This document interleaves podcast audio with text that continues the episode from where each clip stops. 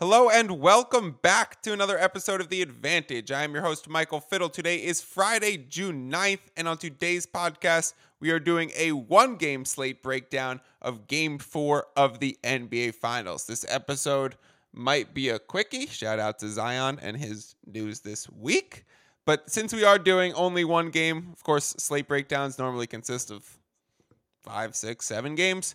I'll go in depth. We'll go through a lot of the line movement capping process that I do. We will go through a lot of the thoughts that I start to correlate, angles, exposures, so on and so forth. Let's just get into it. Before I get started, let me remind you guys to follow me on Twitter at MFiddle14, to rate, review, and subscribe to the podcast, and to join the Sports Ethos Wager Pass and Discord channel. That is, of course, where I first post all of my picks. They eventually, normally, make their way onto Twitter. But actually, as we approach the offseason and this in-between time of NBA and NFL, I needed to separate the men from the boys.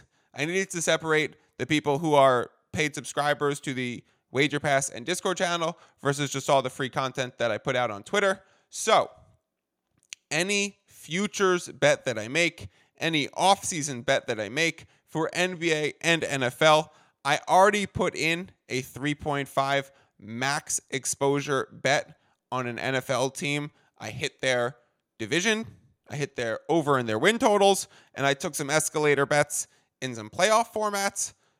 That is going to be exclusively in the Sports Ethos Wager Pass and Discord channel. So if you want access to my futures portfolio, you should sign up.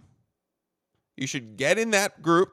It's also an awesome community. There's people who do baseball who are absolutely crushing it right now. There's people who focus on player props for the NBA way more than I do. There's people who do the DFS side of things. There's people who play all sorts of fantasy angles to talk those strategies as well, correlate where's the odds movement in a total to target a DFS slate. Where's a person sliding up the ranks in a most improved or an MVP candidate in the NFL that you might want to target in fantasy. So highly recommend joining Sports Ethos Wager Pass and Discord channel. All right, let's get into talking Game 4 of the NBA Finals. Of course, like I have said many times on this podcast, I am a line movement capper. I have done a previous episode called the 6 different types of gamblers in the sports market or in the sports betting market, whatever you want to call it.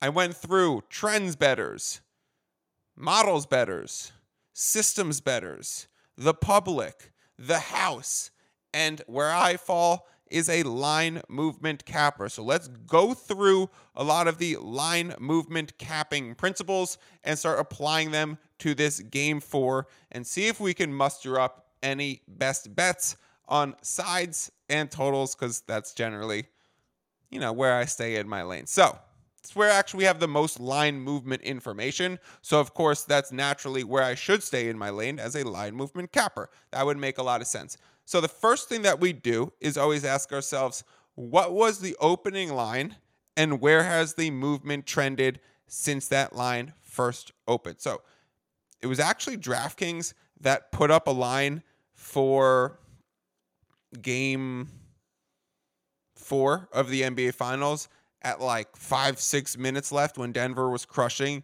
in Game 3, and it's Spoelstra pulled his players, and that was like, okay, when the losing coach pulls the plug in the NBA playoffs, that's generally when, okay, bench players are going to come in. Nothing crazy is going to happen between now and the end of this game. We already know the outcome. We already know what the splits were when the starters were in the game, when the important players are playing. Whatever happens with these bench scrubs is not going to affect the line movement. If there's a crazy injury to the 12th man on the team, knock on wood, we never like to see it. But at the same time, it's not going to affect a total or a player prop or a spread for the next game. So DraftKings was able to put up the first line for this game. They opened it at Denver Nuggets -3 and the total at 211. So I jumped in immediately on the Denver Nuggets -3. Now, why would I do that as a line movement capper? Because I didn't really have line movement information in this. I didn't have any movement to play off of. I didn't have any sports book showing a different 3.5 or a 4 that I knew it was going to trend in that direction. So why would I grab the 3 right away? So let's start to bring in some outside basketball thoughts, some previous examples, some situational stuff to these teams, to what game 4 is going to be, and apply them here. So first thing I always think about when I'm handicapping any professional sport is, what's the rest advantage? You know, who's traveled more, who's traveled less, who had a game more recently. And of course, since we are at game 4 of the NBA Finals, the last game the Heat played, the last game the Nuggets played, was game 3 of the NBA Finals. So they have, to the minute, the same rest advantage.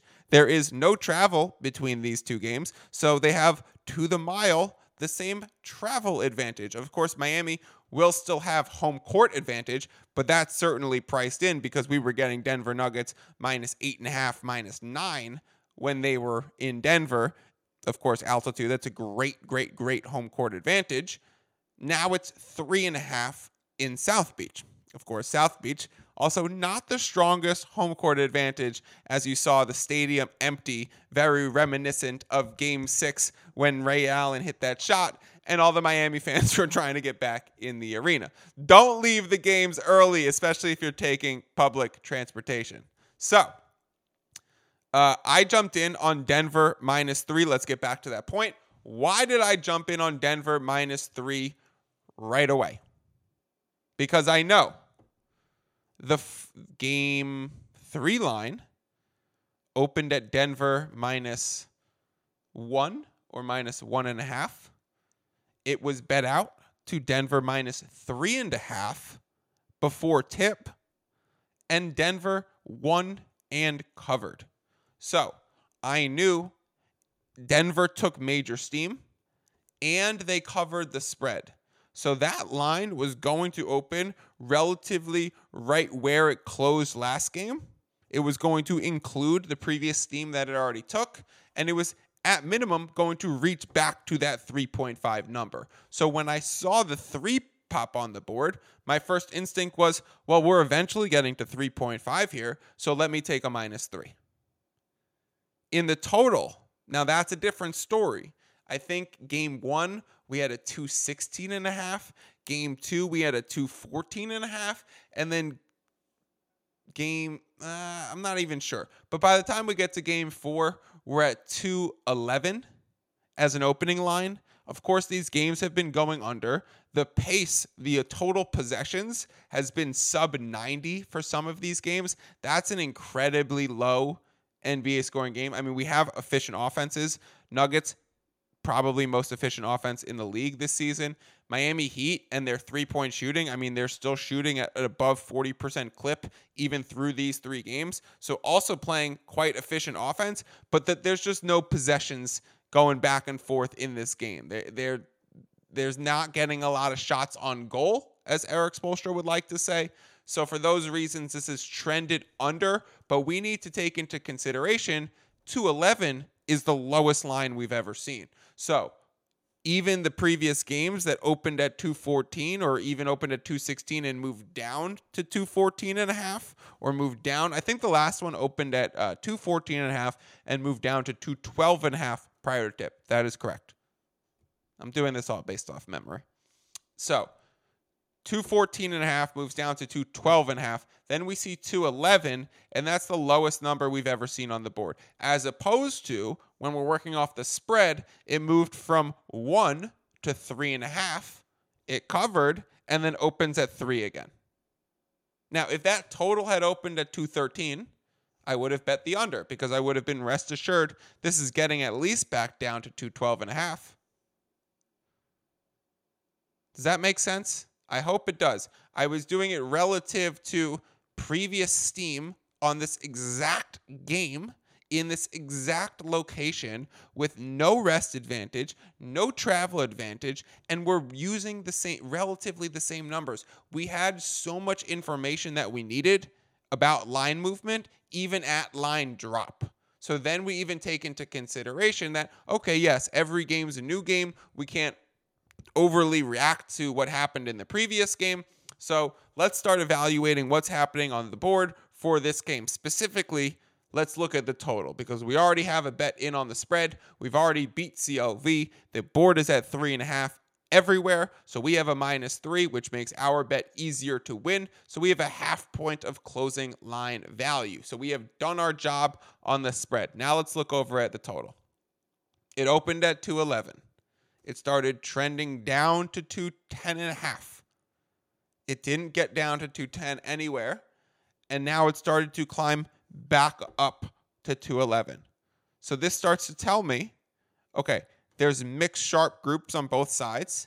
There's pretty equal money probably on both sides. And considering the money from line movement bettors, I'm not talking about public bettors who are throwing in a $10 bet and you throw, a $1,000 $10 bets together, it's $10,000. No, I care what is the one guy who does $7,500 in a bet do, right? Because the book is going to react to that one better more than they react to the $1,010 bettors. We want to follow big money. So actually, let's even go back to the spread. We're seeing 69% of the bets on the Denver spread and 77% of the money. So that should explain why it's gone from 3 to 3.5, right? So we not only are trending that way because of previous games, because of line movement indicators, because of it covering, because Denver taking command of the series. We also know people who are betting bigger money, if they're 69% of the bets, but 77% of the money, the average ticket on the Denver side is larger. So the people who bet bigger bucks are betting the Denver Nuggets. So that's another strong indicator to say, okay, I want to be on the Denver side. So for this game, best bet for me is Denver -3. Best bet I would still take right now because I don't really care about the difference between 3 and 3.5 in an NBA Finals game where there's going to be plenty of late game fouling, especially if the Heat are on the brink of going down 3-1 and then traveling to Denver for a game 5. I don't mind the 3.5. I would still definitely play it. I'm in for 0.75 units because of my futures portfolio and having potential 15 units of winning on the Denver side anyway. So I'm already completely 10 toes deep into the Denver Nuggets winning the series and have absolutely no exposure on the Miami side. So for that reason, it's going to be a small bet for me here, but I really wouldn't mind going full unit and a half. You have all the indicators you need to know that Denver Nuggets is the right side for this bet. Okay, back to the total. Sorry, I'm going all over the place, but it's a one-game slate breakdown. I hope you're following. Back to the total. Open 211, ticks down to 210.5, and then starts to climb back to 211. So another thing that I've consistently spoken about on this podcast is what are the correlated angles?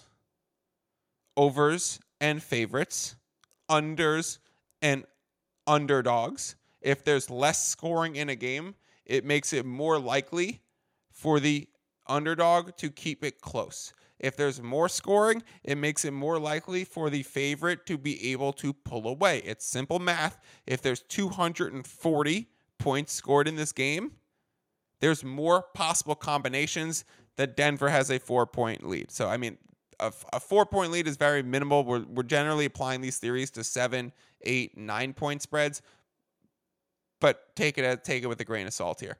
Anyways, that's my first thing. So when I see movement towards the under and I know I'm on Denver, I don't also want to jump in on the under. That's like they work against each other. You want to try and pick one side that you think is going to win in that situation. And the choice that you're making is not which side do I like better. It's which side do I expect to gain more closing line value. You're asking which ticket do you think is going to beat the market by more points? Of course, half a point in a spread is maybe worth 1 point in a total because the expected outcomes of spreads are higher than the expected outcomes of totals. It's more likely that this game ends at 3 or 4 then this game ends at 211 or 212. Also, it's just a simple math thing about the number of combinations that it's very realistic for an NBA game to land anywhere between 180 and 240. And it's not realistic for the difference of outcomes to be 60 points in spreads. So for that reason, spread movement carries more weight than total movement. So I jumped on the spread because I knew the spread was definitely going to move. And I saw the lowest number I'd ever seen on the under movement. I didn't want to grab it. I didn't know how far it would move. So that's why I grabbed Denver -3 and did not take something that worked against me and was like kind of reverse correlated. I don't even know if that makes sense. And I did not jump in on the under. So I waited. It went down to 210.5. Whole market pretty much went down to 210.5. I said to myself, well, maybe I did miss some value. Maybe I should have hit it for half a unit. Maybe I should have gotten in there and played the under. In the last game, under and Denver both hit. So definitely is possible, even though they work against each other. I mean, certainly both are possible to hit. Literally just did. And then we see FanDuel, Caesars, DraftKings is still at 210.5. PointsBet is still at 210.5. And a few other books coming back to 211. Now that late movement towards the over gets me excited. It makes me say, okay, let me go find a remaining 210.5 on the board and hit the over. Let me get the best number from the under movement that's now going back the other way, even beat the opening line and gain closing line value on an over. Over is correlated with the Nuggets -3.5. We are seeing late movement towards the over. And as a line movement capper, late movement is the most important movement. Why? This is also something I've said a lot of times on this pod. If you're a regular listener, you know what's coming. Because the books increase the bet limits as the game gets closer. They'll let you bet $2,000 when the line first opens. They'll let you bet $10,000 when it's 12 hours out. They'll let you bet $50,000 when it's 6 hours out. So that's contextualized to a normal situation where the lines come out 24 hours in advance. Here, we're in an NBA Finals. There's no other games. We know what's coming. There's 2 or 3 days in advance. So the limits might shift on the hours at a different ratio. Of course, we're not 6 hours before the game at time of recording right now. So the bet limits have increased. It means first money came in on the over, on the under, and second money comes in on the over. Sharp groups sometimes like to wait. And if they're hitting bigger money, later lines, and giving me movement the other direction that already correlates with my play on the side that I've gained CLV on, then yes, I will also jump in for 0.75 units on the over 210.5. I do expect by this time this podcast gets recorded that everywhere is uploaded, that everywhere is 211. And I bet by tip off that we're looking at 212s. That is my experience as a line movement capper and my ability to value late movement in the market. I bet you this goes higher than it even opened. I bet you I grabbed a 210.5. It opened at 211 and it closes at 212.5. Those situations are very rare to beat the book like that. In fact, I'm getting so excited about it, I'm going to hit it for 1.25 units. So 1.25 units on the over and 0.75 units on the Denver side. That will be it for me today. Let's actually talk. I'll try and get in one more episode. Let's see how long the series goes. I will get in one more episode before the end. So if Denver wins this game, I will make sure I do a pre-game 5 episode. If Miami wins this game, I'll maybe wait till it goes 3-2 one way to react. But then in the off season, I'm going to do one podcast every week on Wednesdays. Some of them are going to be strategy episodes, and then some of them are going to be futures, drafts, fantasy stuff, strategy stuff. A lot of good stuff coming. If you have any topics that you want me to hit from a strategy perspective, let me pull up the topics that I definitely want to get to. I have tips for live betting. I have sourcing information. I have arbitrary deadlines. And I have working off of a bet.